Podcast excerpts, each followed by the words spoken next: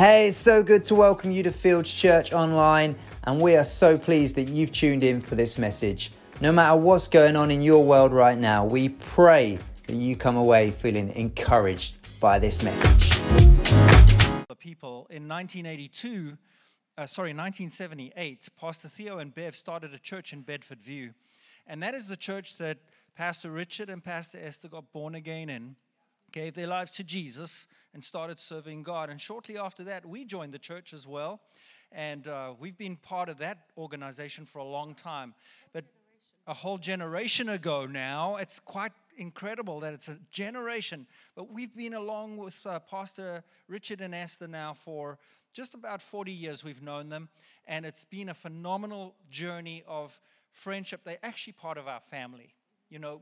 And I want you to know that you guys are also part of our family because you are all an extension of, of them. But I'd like to send congratulations from Pastor Theo and Beverly to you, Pastor Richard and Esther. They send their heartiest congratulations and well done. You've achieved 25 years. Congratulations. It is a phenomenal achievement. Phenomenal. There's it's, it's the way that we say it sometimes in the States. They're so stinking proud of you. They're just so incredibly uh, blessed. But I also want to send from uh, Pastor uh, Andre and Christine Wilmans. They also say congratulations and send their heartiest congratulations. Also from Bill and Anise, uh, Annette Wiese from California send their love to you. Some of you might know them. They were the people that produced a book called 23 Minutes in Hell um, and they they send their love as well. And then also from Chattanooga, some of the churches there that we attended send their love as well. Pastor Chad, uh, Terry, and Kay Harris send their love as well. So congratulations, Fields Church, on 25 years of excellent ministry. And you know what? The best is yet to come. You guys are a light in this community. You're going to make a difference in this community. And some of you are going to go forward.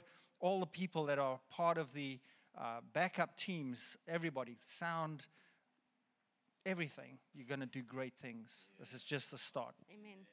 So, when I was 12 years old, which was a few years ago, I had a guitar and I wanted to learn how to play the guitar. And I was put into the worship team because I was a little young for the older, the older worship team. And my guitar had these words praise the or the RD was gone. So we'd always just declare, Praise the Lord, because the RD was always gone. So that's a funny thing that we share. But you know what was so amazing about Pastor Rich and Pastor Esther? All those years ago, they clung onto the Word of God.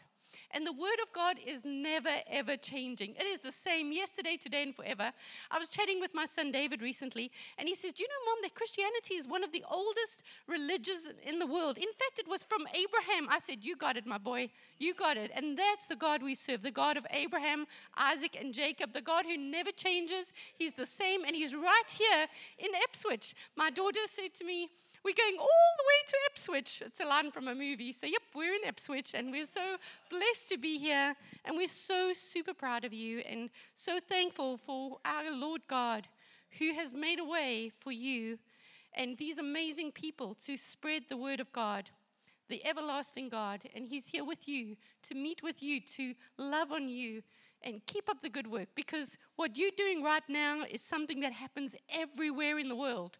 So you're not alone. When you feel alone, nope, you're not alone. There's many people that feel like you in that moment push through, just like Pastor Rich and Esther have done. They've pushed through all these years, and we salute you. Thank you. We love you all so much.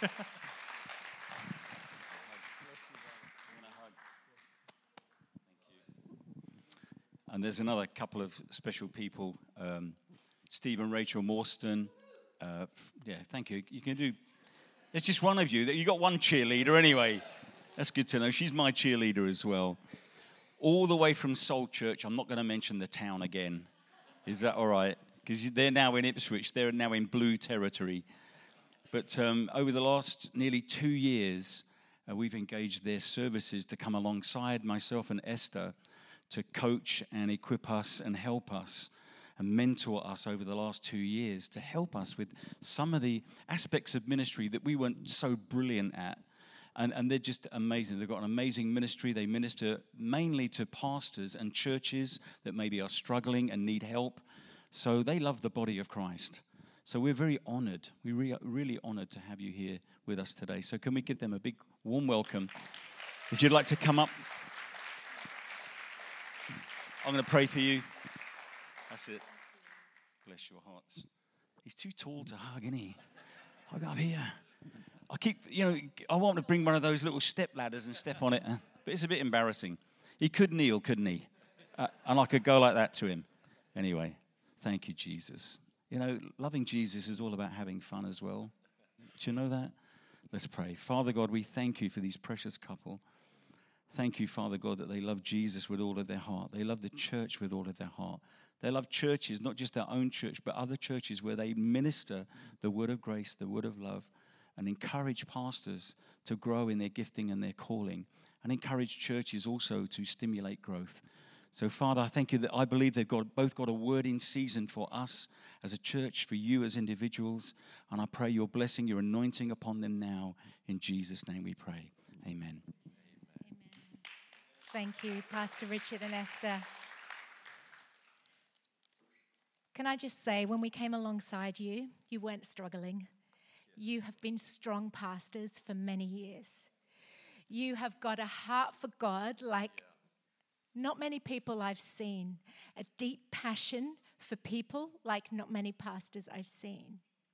That regardless of health, regardless of what comes across your path, my parents were pastors. My oh, they still are. They, they were the founding pastors of my grandparents, and I know what a challenge it can be at different seasons, and especially your own son and daughter-in-law moving out when it looks like things are different to what you expected. Can I say that you are the most godly couple? You are strong, and your best days are ahead. I absolutely believe that. And a testimony to that is also the amount of people in this room that love you and honor you across the generations. So, can we please stand for a moment? And can we honor these incredible pastors for all of they've sown and their love? Yes, we give glory to God, but we honor Richard and Esther. May their days be many as they enter this new land and this new season. May they be strong. May they constantly know the right path to take. May many be in their slipstream. May they raise up many sons and daughters from this place. In Jesus' name. Thank you, Lord. Thank you for Richard and Esther. We love you. Thank you for loving us. And you always make us sound better than we are. Been very encouraging to us. Are you ready for God to speak to you? You're all ready. God's got a word this morning. Steve and I were praying last night and praying in the car this morning. We believe we've got a word for the right people in the right place at the right time. And it's a word for Fields Church, but it's a word for you as individuals. You did an amazing job leading worship, Kim and Kimini and the team. Whether you're on the front, whether you're on the back, whether you've been here right from the very beginning, or whether you're fairly new to the journey, God's got something for each one of you this morning. So, are you ready for God to speak to you? We need to open our hearts because that's where everything changes from the inside out. It's where our hearts can be open or they can be cluttered with everything that's gone on this week. Sometimes our hearts can get a bit hard with all the disappointments and everything that's going on in our world, but I pray right now that God, Spirit of God, will open your heart. And can you whisper, Speak, Lord? Whisper out loud, Speak, Lord. I'm listening. I'm listening. Can we pray for you as you get ready to receive His word? Lord, I thank you. Maybe put your hand on your heart. I thank you for every individual from the youngest to the oldest. Whether we're visiting or whether we've served you for many years, I pray right now as your word is living and powerful and sharper than any two edged sword. It divides soul and spirit, bone and marrow, and it helps us interpret what's going on in our hearts. So, right now, we give you permission to speak to our hearts like no one else can pray you'd speak to our context individually, as couples, as individuals, as families, and as a church. We love you, Jesus. Thank you for your word that will not return void and will change lives. In Jesus' name, amen. Amen. So, Pastor Richard you- and Esther, they asked us to share a message. So, I'm going to kick off and then I'm going to hand back to Rach. You're already thinking she's way better than him, aren't you? So, uh, don't worry, she will get back up in just a moment. But it is actually our honor to be here. It's our honor to be here in what is a very significant occasion of 25 years of ministry. And to judge the caliber of this couple and their leadership, you simply have to look at this platform, a dynamic team of young musicians that are just going for it. I think you are blessed in this church with an emerging generation who are pretty amazing, aren't they? I mean, look, at, just look at Josh, just just for one person. Do you, do you know how some people annoy you because they're so good at everything? All right, he he can lead and speak. he can. Uh, he's good at sport. He's a tennis coach and now he's got a girlfriend. I mean, he can do the lot. How good is that? Not only a girlfriend, but a lovely girlfriend. So you've done very well. Who thinks Josh has done well? There he is. Welcome to the Overachievers Club. So you judge a couple by their by their fruit, and let me tell you, you know, when you look at Stuart and Sarah, and what a huge blessing they've been to our church and to us personally. So thank you for your generosity as, as a church. These two are world class in their own right, and they've been a huge blessing to us. But when we've, as we've got to know them over two years, once a month, we click onto Zoom once you get it right, and uh, we're on Zoom together, and we really do get insights into their hearts, and all they talk about is how much they love Jesus and how much they love you. I don't think I've ever met anyone quite as passionate about Jesus and building the church at the age that you two are. It hasn't dimmed. They haven't got jaded. They've they've come through with even more passion now than probably when they started.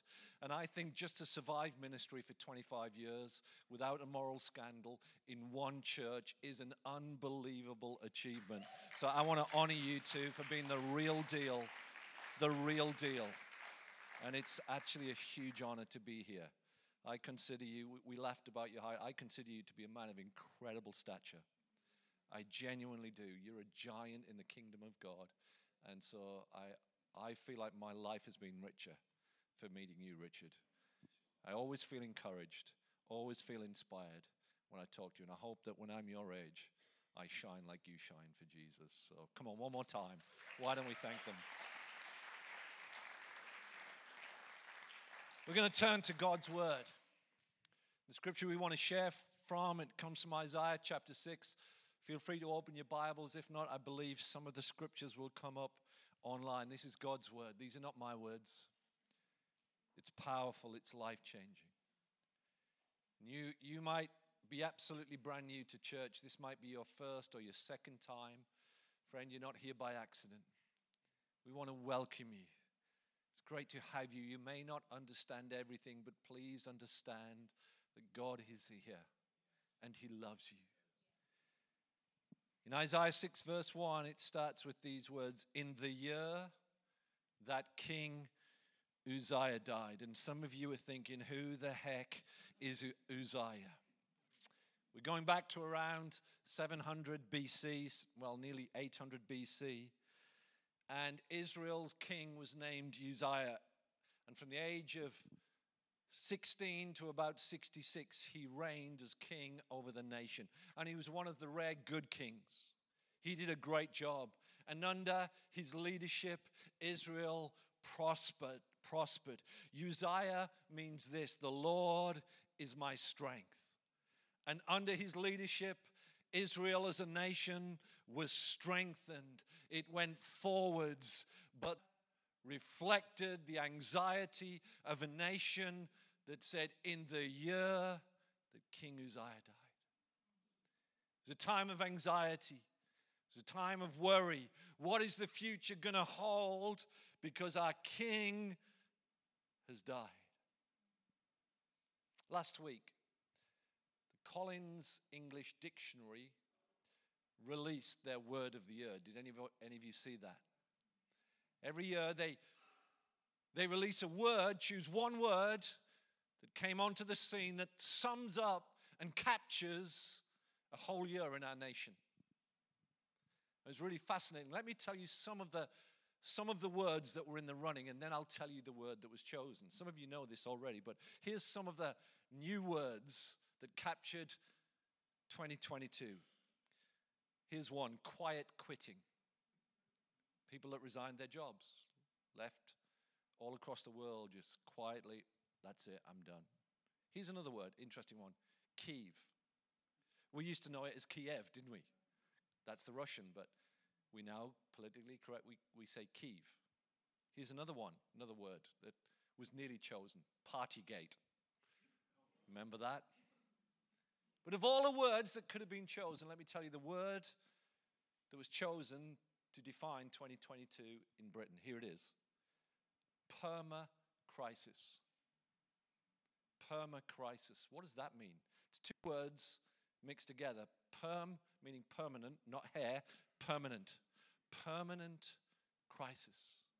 Because our nation has gone from crisis to crisis. In the year that Queen Elizabeth died, and we had three prime ministers in three months. In the year when the extreme left and the extreme right has started to rise, and we are undoubtedly in a political crisis, which comes off the back of COVID, which was a health crisis. Remember that? Last time I was here, there was little symbols, wasn't there? You could sit according to red, amber, and green. Remember being in COVID in a lockdown? It was a health crisis. And then came the Ukraine war. It was a global crisis which affected the price of oil and gas, which became a cost of living and economic crisis. We have gone from crisis to crisis to crisis. We're in a perma crisis. And that's nothing to do with what's going on in your life, your family, your situation. And I'm sure there are some of you that have been facing battles this year like you've never faced. Maybe it's a marriage crisis. Maybe it's a financial crisis. Maybe it's a health crisis or a mental health crisis. Some of you this year have faced unbelievable challenges. I mean, just this week in my life, on Monday, I was, Tuesday, I was driving into work and called my sister to check in on her, see how she was. The next 45 minutes, it hit me. Here we go again. See, she suffered starting 25 years ago with a postpural psychosis. It was the worst that had ever been seen in British history. After giving birth to her first child, as a result, her husband left her. She was really supernaturally healed, and for 20 years, just against what doctors said, she lived a normal life. But four, four years ago, menopause came on and she crashed and ended up back in a psychiatric ward. And if any of you have ever seen someone in a psychosis and in a psychiatric ward, it's incredibly distressing. Me and my sister are really close. There's actually only nine months between us, Esther. How many know moms that's close? We were both born in 1969. Some of you are like, I was two months premature and I was still eight pounds. They said I would have been 13 to 15 pounds if I'd gone full time. I'm a big boy. So I've always felt really close to my sister. And then three years ago, again, she, she crashed. And then six months ago, she crashed and took six people to escort her into a psychiatric ward. And then on Monday, I, Tuesday, I called her and I checked the text. I, I knew if her sleep is deprived, that's her trigger. Thought, right, that's it. By the end of the weekend, I'm probably going to be back in County Durham. I didn't know whether I'd be able to be here looking after her. How many know sometimes a crisis can just hit? And some of you have been facing your own crisis. I'll tell you in just a few moments what happened with my sister. But firstly, what do you do when you're in a perma crisis? What do you do? Who do you turn to? Where do you run? Where do you go? Isaiah 6 1 says, In the year that King Uzziah died, the time of crisis, it said, I saw the Lord high and exalted, seated on a throne, and the train of his robe filled the temple. God was showing Israel that in the middle of a crisis, in the middle of a perma crisis, when the one that you've been trusting in, King Uzziah, even when he's died, make sure you look a little higher. Lift up your eyes because even when your earthly king is dead, thank God your heavenly king is still alive and he's still on the throne and he's high and lifted up, seated on an eternal throne. Sometimes we've got to lift up our heads, lift up our eyes. We've got to see the Lord. Start look, looking at the size of our circumstances and start looking at the size of our God. In the year that King died, I saw the Lord high and exalted, seated on a throne. And the train of his robe filled the temple. Above him were seraphim, each with six wings. With two wings they covered their faces, with two they covered their feet, and with two they were flying.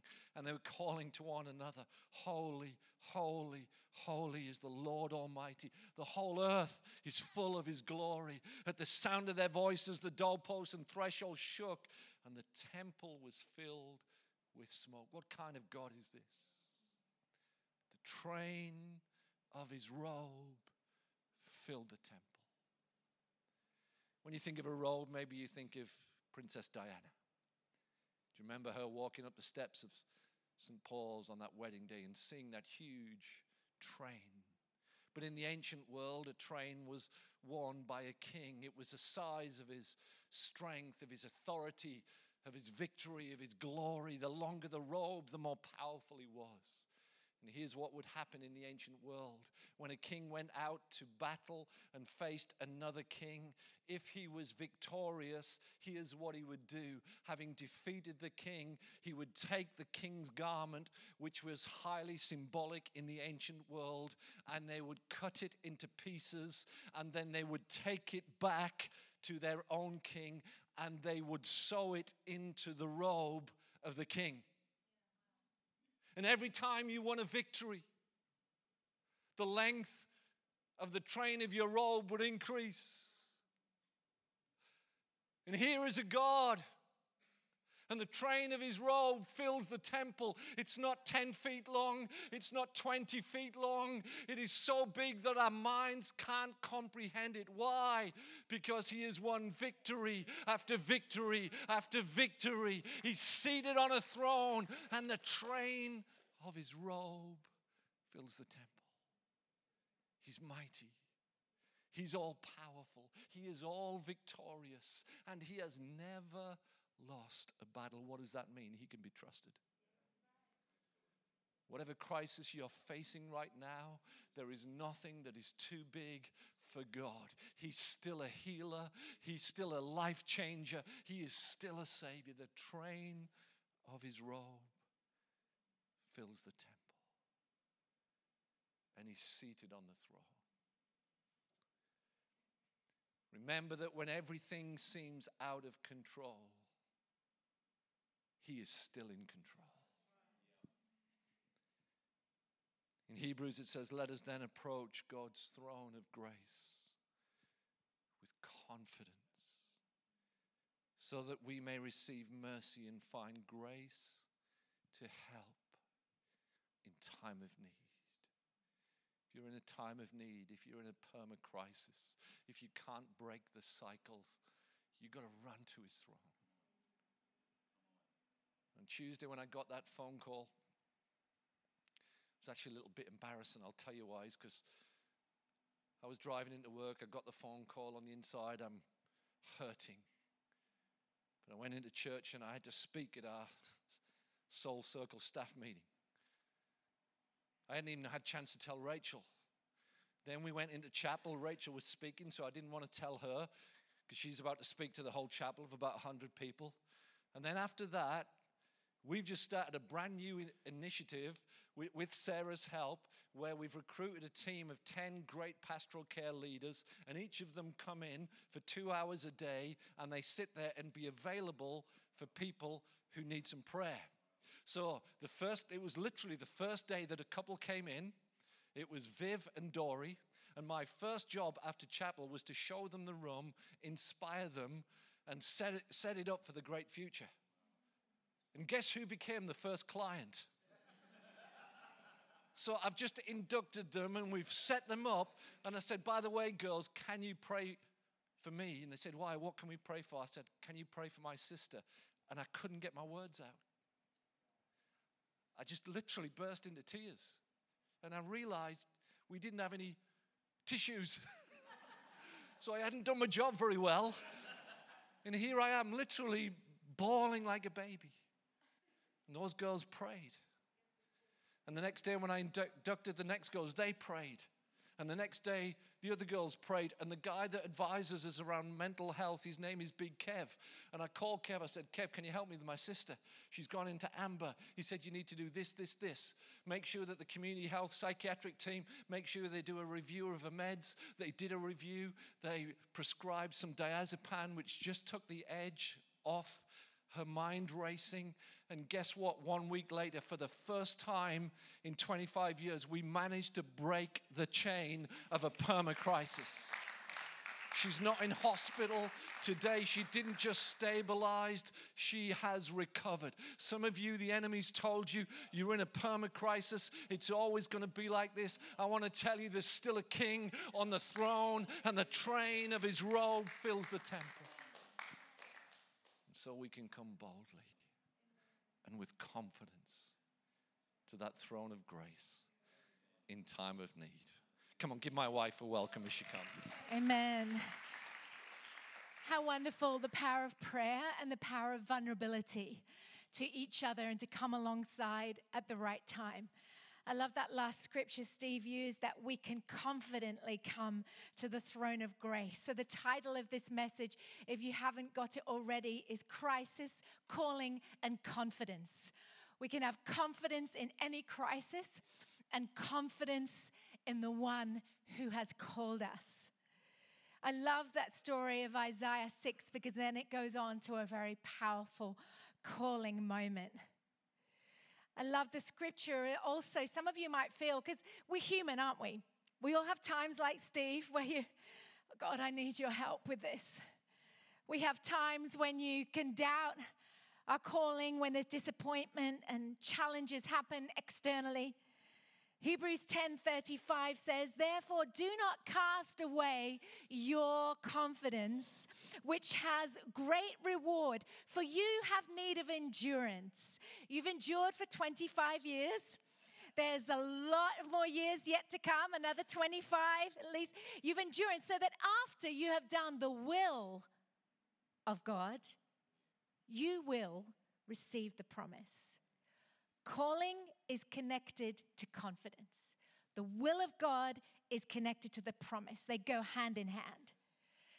So, if anybody, and I found as we coach many pastors and leaders over the years of 30 years of ministry with Steve and I, I found that every person needs confidence. We don't ever grow out of that.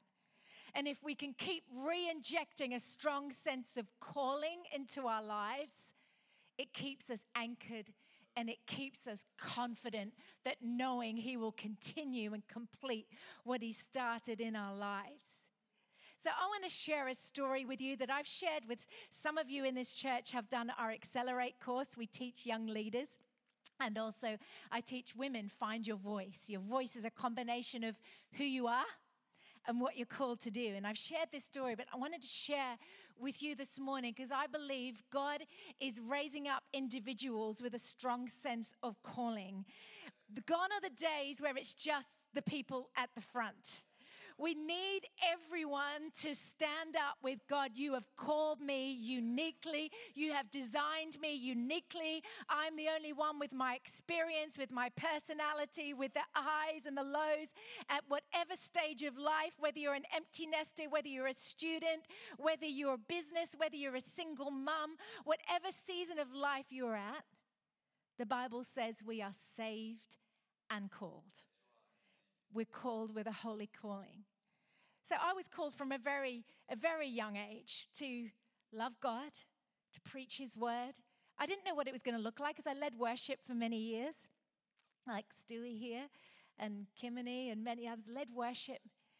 And I, I wasn't sure what that would look like, but it evolved over the years. Then, seven years ago, so we lived in Australia for 16, how long? 15 years. And about seven years, in fact, it's seven years ago in February, we came to a season where, like the context Steve talked about, the sh- there was a shaking. And he talked about how when Uzziah, the year that he died, Isaiah is in the presence of God. He sees the Lord, and the temple, the place he's in, starts to shake. Sometimes there's an external shaking that causes an internal shaking that causes the gold to rise to the surface, that cause us to depend on Him more and redefine and reclarify our calling. So there was a time of, of uncertainty, unsettlement, we were working as pastors. We'd got very, very busy. I'm good at telling other people to balance their time, not so good sometimes at balancing my own. And I remember seeking God for the next season of our lives. Is it to be in Australia? Is it to be in England? Am I even called to pastor? Am I called to? What does it look like? God, and, and doubting my calling. When you have a time when you're doubting, can I encourage you to get into God's presence? And that takes intentionality. And so my family were out this particular night, and I canceled an appointment to meet up with someone out of my house and it was a beautiful, warm, sunny evening. And I went for a walk around the park. And as I walked around the park, I'm pouring out my heart to God. And God, what about finance? What about our future? What about my girls? I have two girls, one's 17, um, one's 23 almost. Melody's leading worship. She's a worship pastor at Soul Church. She was in Australia for many years, came back six months ago. Thank you, Jesus. He heard mummy's cries. Um, no, really, I was very releasing, but I think the yeah the mama's heart won through. Thank you, Jesus. And, and but I was pouring out my heart. I didn't know what it was going to look like then. And I remember I literally felt like the Holy Spirit walking alongside me, showing me the reels. You know, reels on Instagram It's like He was showing me my life. It flashed before me as I was walking. It rem- he reminded me of how everything has been leading up to this point.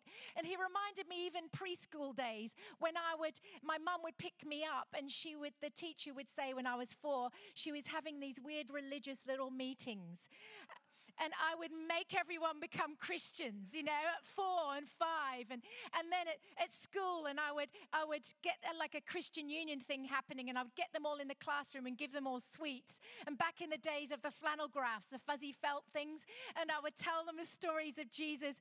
And then skipping forward, I invited them all to our youth camp where I met Steve. I was 12 and he was 13. And um, Steve got saved at that camp. My dad, my parents used to run youth camps. And, um, and, and some of my friends came and came to know Jesus, and, and then skip forward a few years. I'm, we're, we're, we're serving in my parents' church with the call of God to go into study and to go to Australia and find out how to make a significant difference in a not only in a city but beyond and to learn. And then as one thing 20s and our 30s and our 40s and i was reminded of the highs. I was reminded of the lows I was reminded of the seemingly insignificant and the significant, the tears and the joy. And I literally felt God say to me, Rach, my hand has been on you all this time to preach my word, to build my church. Why do you keep doubting it? Look, right from a little girl, when you sat around the table and your parents would bring pastors and leaders, I couldn't get enough of it. I would listen to every word.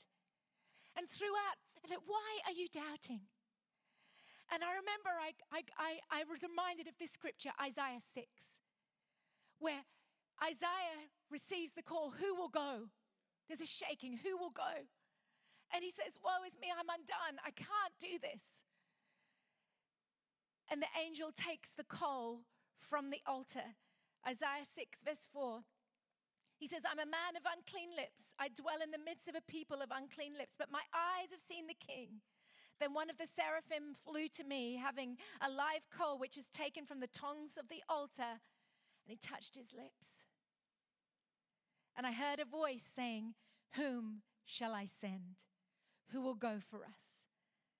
Then I said, Here I am, send me. God is asking from heaven today, Field Church, who will go? Who will put their hand up and say yes to the call to build his church, to the call to reach their family, to a call to reach your workplace, to reach your community, to see the kingdom of God built now more than it's ever been needed, ever in time of perma crisis.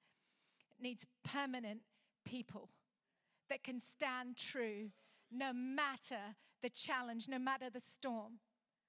And I remember as, Isaiah responded to that, that challenge, his simple statement Here I am, send me. I'd got home by this time, I was crying my eyes out. We both can cry a little bit. and, and, and I remember kneeling on the floor in my living room and I repeated out loud, Here I am, send me. And I literally felt like he was commissioning me again. He did as a young girl, but then again, as I'm getting on in years, in the 50s now, and saying to me, Rachel, it's not about role, it's not about position, it's about vocation, not location. And I will take care of your finance. I will take care of your family. I will take care of your future. And I surrendered it all. Do you know when I stood up, it was the most freeing feeling. Steve came in later that night. He could tell the atmosphere had changed in the home. I had to get about cooking dinner, and my, my daughter Mercy, it was her birthday. The next day, I was baking a birthday cake. Life goes on, doesn't it? We have these incredible spiritual moments, and we also have to live out the natural. I knew something had changed. My colleagues could note, see a difference. And that encounter helped set in motion some changes that we're now living in because we said yes to the call. In the middle of shaking, in the middle of crisis, will we say yes to the call of God? Your calling and your relationship with God and what's important to you will look different to mine. If you were look, to look back over the reels of your life, the highs and the lows, the opportunities, the connections, the people, what is it all leading to you right to right now? See, I'm passionate about building the church, loving people on and off the platform, seeing them fulfill the call of God. For you, it'll be different. For some of you, it's, it's to make a difference in a community setting. For some of you, it's in a work setting. For some of you, it's teaching. For some of you, it's to step up in this church. God is calling individuals to rise up and be the scaffolding structure, but also be some leadership in the future of this church. So, your gifting your personality, what's important to you, is important to God. Do you know what? When you live out that calling, it's the most purpose driven, free, soul. It's just the most joy filled, releasing place. It keeps you healthy, it keeps you well. Cecilia Muscan wrote a book called Find Your Voice. God invites us to live at the intersection of his call and our willingness to act on his invitation. That call keeps coming throughout our lives. Will you step up? Will I say yes? Will you step up? Will I say yes? Challenges were human. And as Steve said, we go through difficult times. I've had a back problem for many, many years. I worked as a physiotherapist for a lot of years, and I think a lot of lifting. I had two really tough pregnancies, a lot of back pain. I've managed to manage it over the years. And for the last two years, I actually thought I was healed. I'd had no pain. Up until a night, the beginning of August, my back completely went again. I was in a lot of pain, a lot of tears, a lot of thinking, God, my future and my ability to serve you as I get older, is this going to get worse? Is this going to hamper my ability? I had things that I had to say no to. Steve literally had to help me out of bed to get to the loo and helped to help me to change. And it got better. And then I'm the kind of person that's like, okay, let's get back into it. Anyone else like that? I know you're like that, and it's like, keep going, keep going. And, I, and it got worse again. And then I was due to go on a trip to Gateway Church in America. Some good friends of ours had paid for us to fly and said, You need to be in this environment at this time. And I knew that God needed us to be there. And I remember Sarah praying for me, and I, I, knew it was a time that I needed to go, but I was in so much pain. Anyway, the, the availability before we, we went on the flight. So I thought, uh, this is going to be okay. I lay across the seats. I got there, and the rest of our team were at, a, at, a, at a, another conference, and I was there resting with my friend, but I was hobbling up the stairs in her house. The next day, she said to me, Rachel, would you like to come with me to our Bible study? Um, I've got a women's Bible study. And I shared this with your pastors this week on Zoom. And I went to the Bible study and I, I was saying hello to these amazing women, 25 women that were just influential women for the kingdom of God, beautiful women. But you know, when you're on the best behavior, when you're with people you don't really know, and, um, and I'm the English pastor, and my friend's introducing me, but in the middle of it, they introduce me, and, and I talk to them and say, I'm really expecting for God to speak to me, but I've been through a terrible time of pain, and I'm ready to, I just need God. And I started to break down a bit like Steve. I was so embarrassed. I said, I'm really fine. I'm fine. I'm fine. I'm just letting you know that I might have to stand and walk around doing the Bible study because I can't sit for long. Well, the person who led it came over and prayed for me. They spoke into my life. All of the room gathered around. I think I was so overwhelmed by the fact that they were ministering to me. Never underestimate the power of praying for someone and your voice and your word from God and your love and your hand around the shoulder at the right time can make a massive impact. I cried and cried and cried. but the prophetic word, I was healed from the inside out. The next day, actually later on that day, I realized I hadn't taken any painkillers for 24 hours. The next day, I went out for my walk and pray that I hadn't been able to do for a while. I could walk without, I was kind of walking like this before, and I could walk, and I knew that I'd been healed. And I was able to sit in the conference. You know, sometimes, has any of you experienced a healing and you're scared to say in case it comes back? You know, it's, it's faith to believe for it, but you need faith to continue in it. When I got back and saw my physiotherapist, she couldn't believe the difference. So it wasn't just subjective. She could see objectively the difference. She said, What happened? I said, I had prayer. I rested and I was at a conference, but I had prayer. Oh, that's interesting. Interesting. So, the key of what happened here, there was some shaking, there was a crisis. But God has used that to bring about a healing. But also, I felt the Spirit of God said, You needed to let go of some things inside that had built up. We'd had some things that had built up and built up ministry and pastoring and everything that's gone on. I had to let go. So I want to encourage you in the middle of whatever you might be going through today in crisis. Maybe it's been a physical challenge, maybe it's been a relational challenge, maybe it's been and it has affected you deep. Can I speak a word from the Lord today? that He will meet you right where you are. And He's going to heal internally, which is going to help you make your physical ability to keep strong and to be full of energy and to know Proverbs 3:26 in the Passion paraphrase it says because God is your confidence in times of crisis keeping your heart at rest in every situation I learned that my heart needed to be at rest some of you are not sleeping. Your heart needs to be at rest.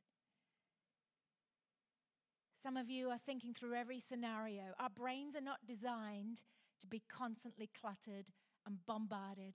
Our hearts are not designed to be emotionally up and down, but He's creating permanent strength. He's creating permanent people that can rise up, those who know their God shall be strong, and they shall do mighty works, mighty exploits for him.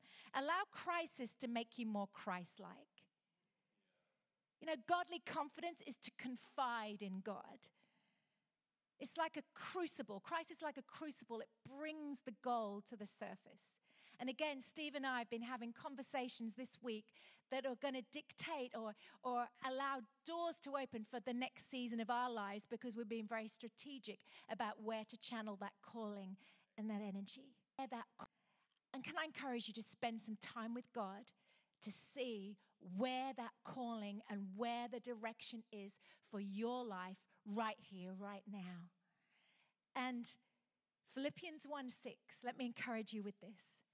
He who has begun a good work in you, in you, in you, in Fields Church, will be faithful to complete it until the day of Jesus Christ. That word complete takes the pressure off us.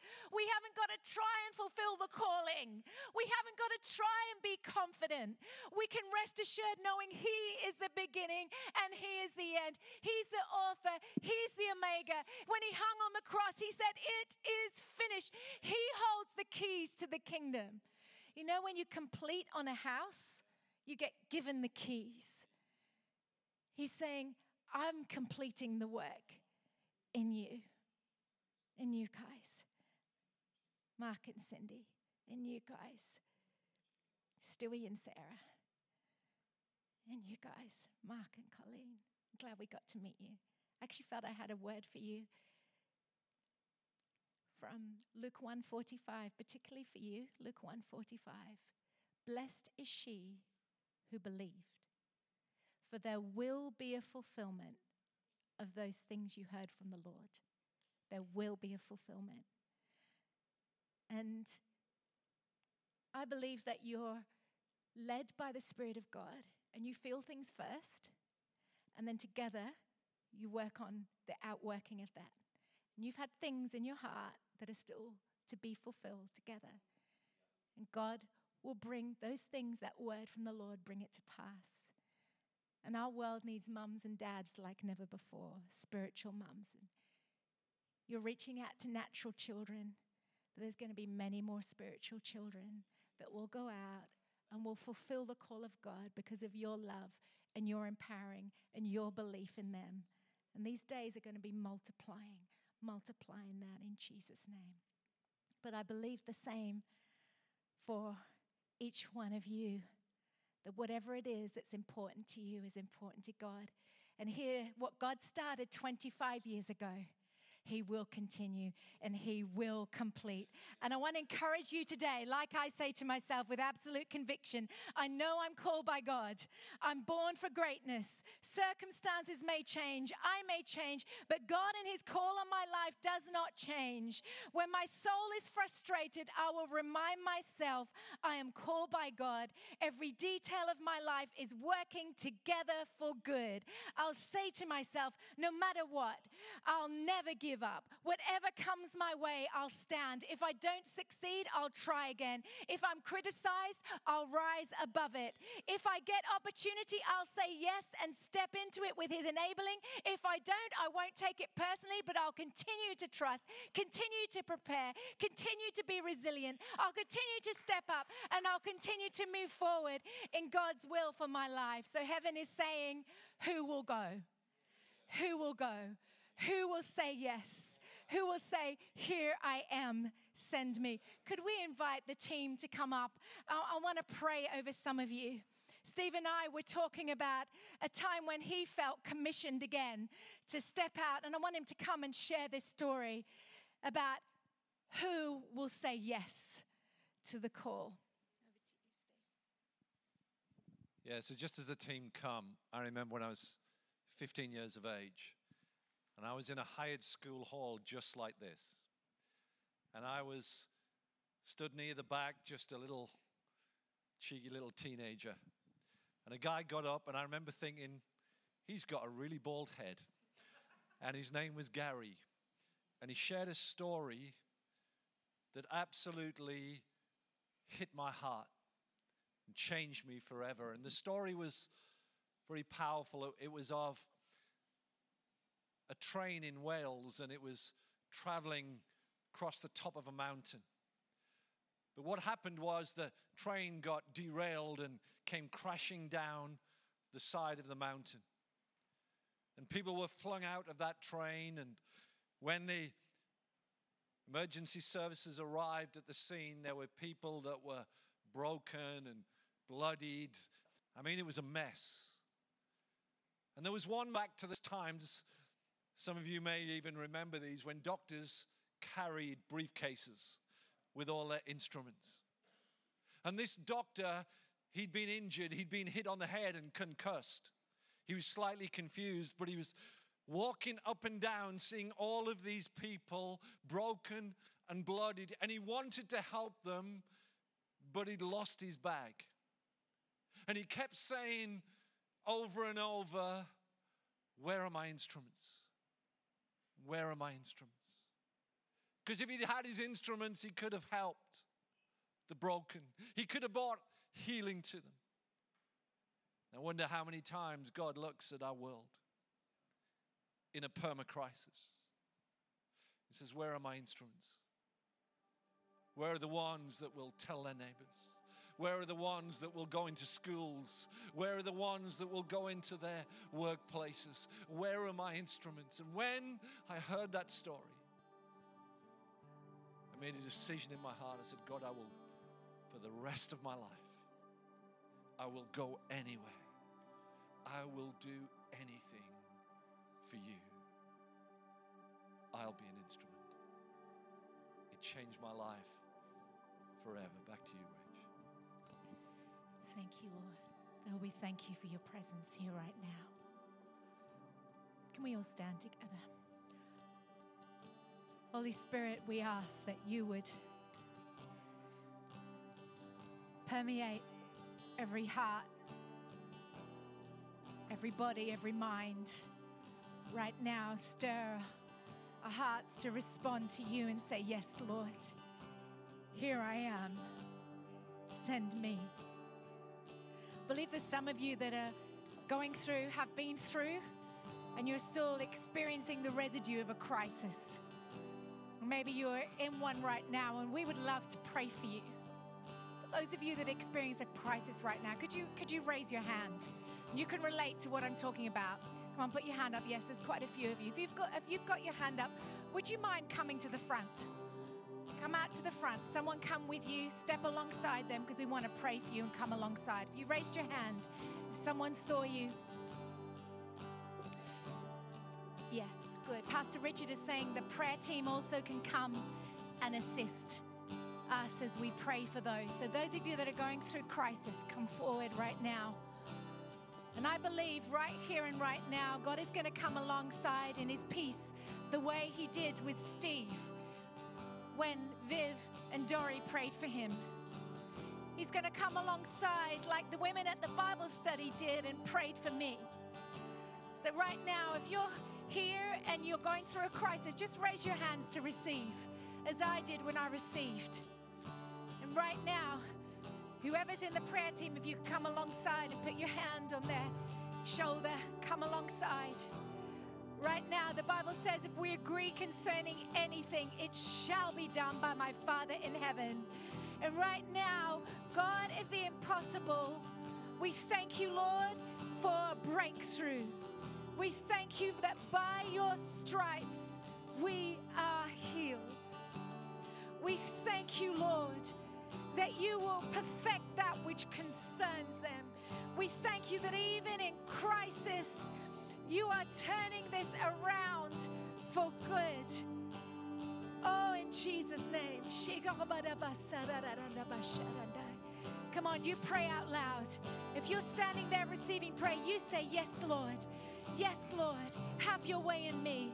Have your way in me. And those of you that are in the congregation, you start to pray as well. You start to pray for those here. Also, pray for those that you know that need to hear from God right now. He sees every tear, He sees every heart, He understands every silent prayer, He understands every cry. In Jesus' name, in Jesus' name, in Jesus' name. Thank you for the peace of God, for the peace of God, for the peace of God. Thank you for your healing touch. Thank you for your healing power. In Jesus' name. In Jesus' name. In Jesus' name. In Jesus' name. In Jesus' name. Thank you, Lord.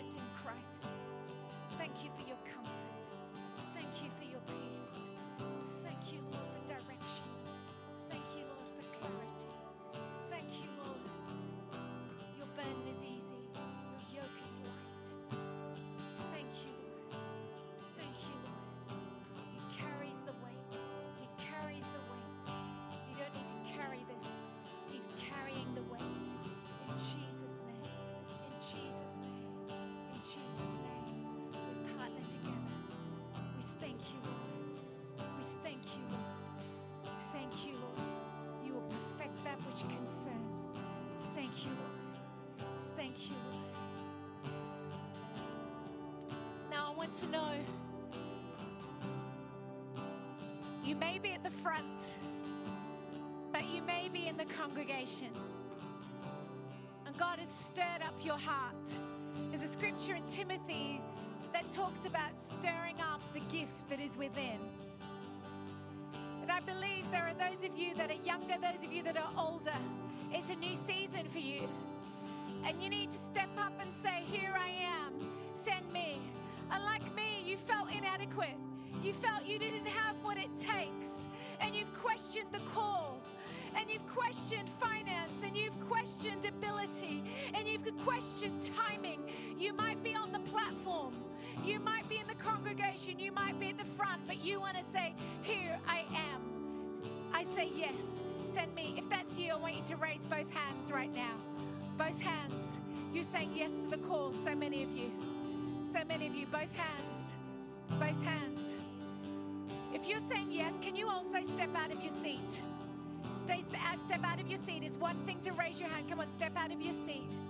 Step out of your seat come forward right now, saying yes to the call. Those of you that are already here, I partner with you. I partner with you. Heaven's partnering with you. I'm partnering with you right now as you say yes. As you say yes, everyone with hands raised, we're partnering together. Heaven is partnering with you. He will open doors that no man can shut. He will give you opportunity. As you're saying, Yes, Lord, I will go. Yes, Lord, I will lead that group. Yes, Lord, I will step up in that team. Yes, Lord, I will fulfill your call on my life. Yes, in the middle of crisis, this is going to make be the making of me. This is fulfilling calling. I will step out with boldness. I will not hesitate. I will not self doubt. In Jesus' name, I say yes to your calling, yes to your way. In Jesus' name, if the team can lead us in a worship song that declares that. In Jesus' name, in Jesus' name, let's lift our hands to heaven. Lift our hands to heaven as we sing yes. Thank you, Jesus. Thank you, Jesus. Thank you,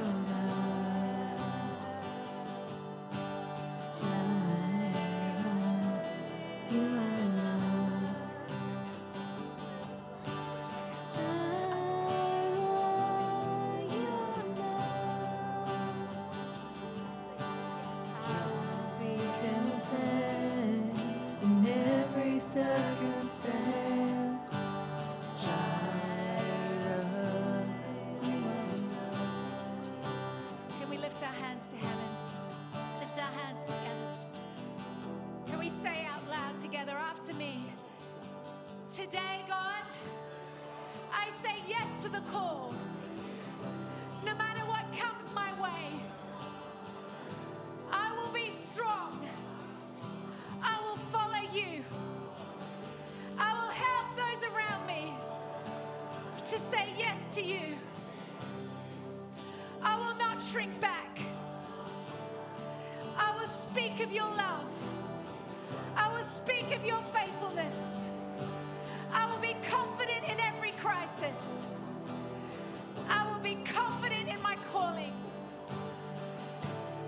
You, you have started the good work in me. You will complete it. In Jesus' name. In Jesus'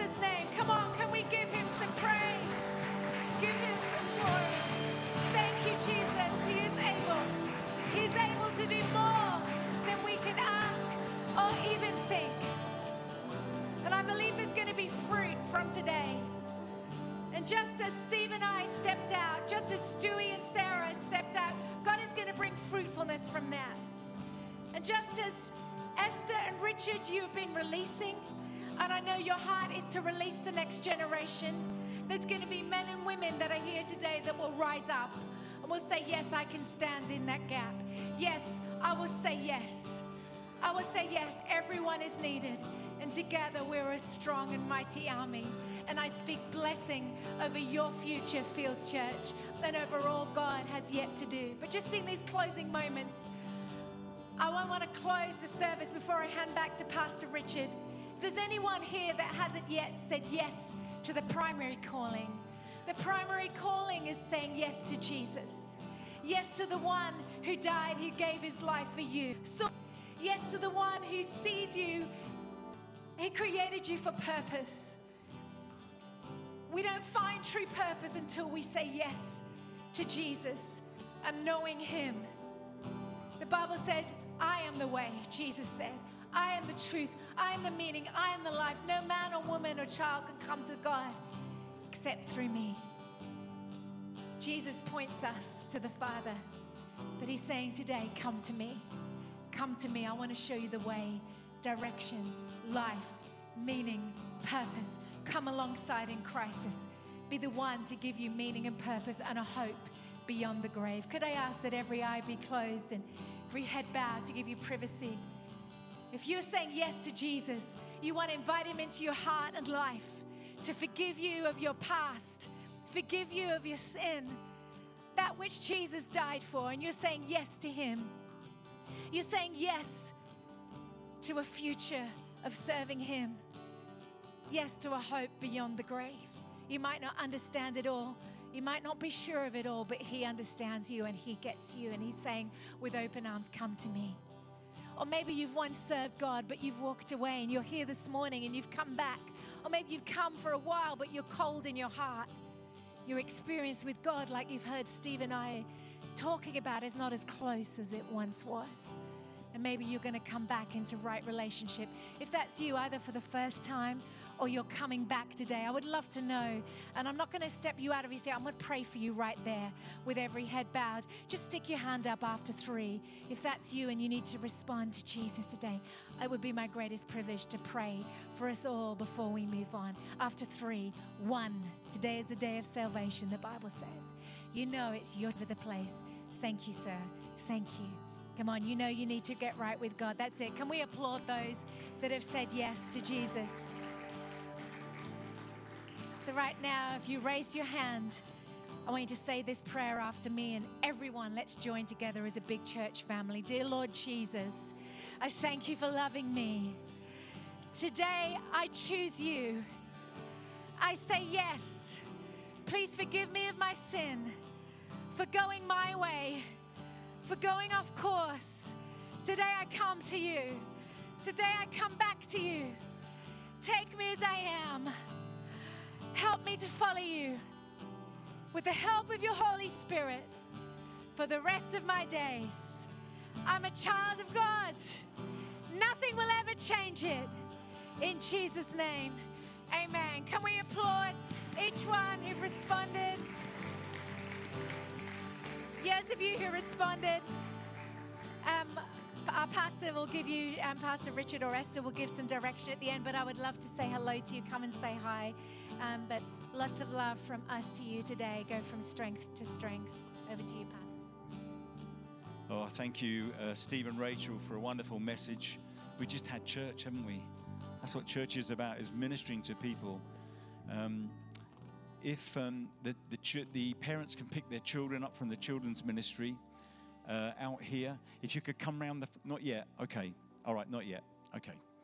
All right. Just take your seats for a moment. Thank you for an incredible message, uh, Steve and Rachel.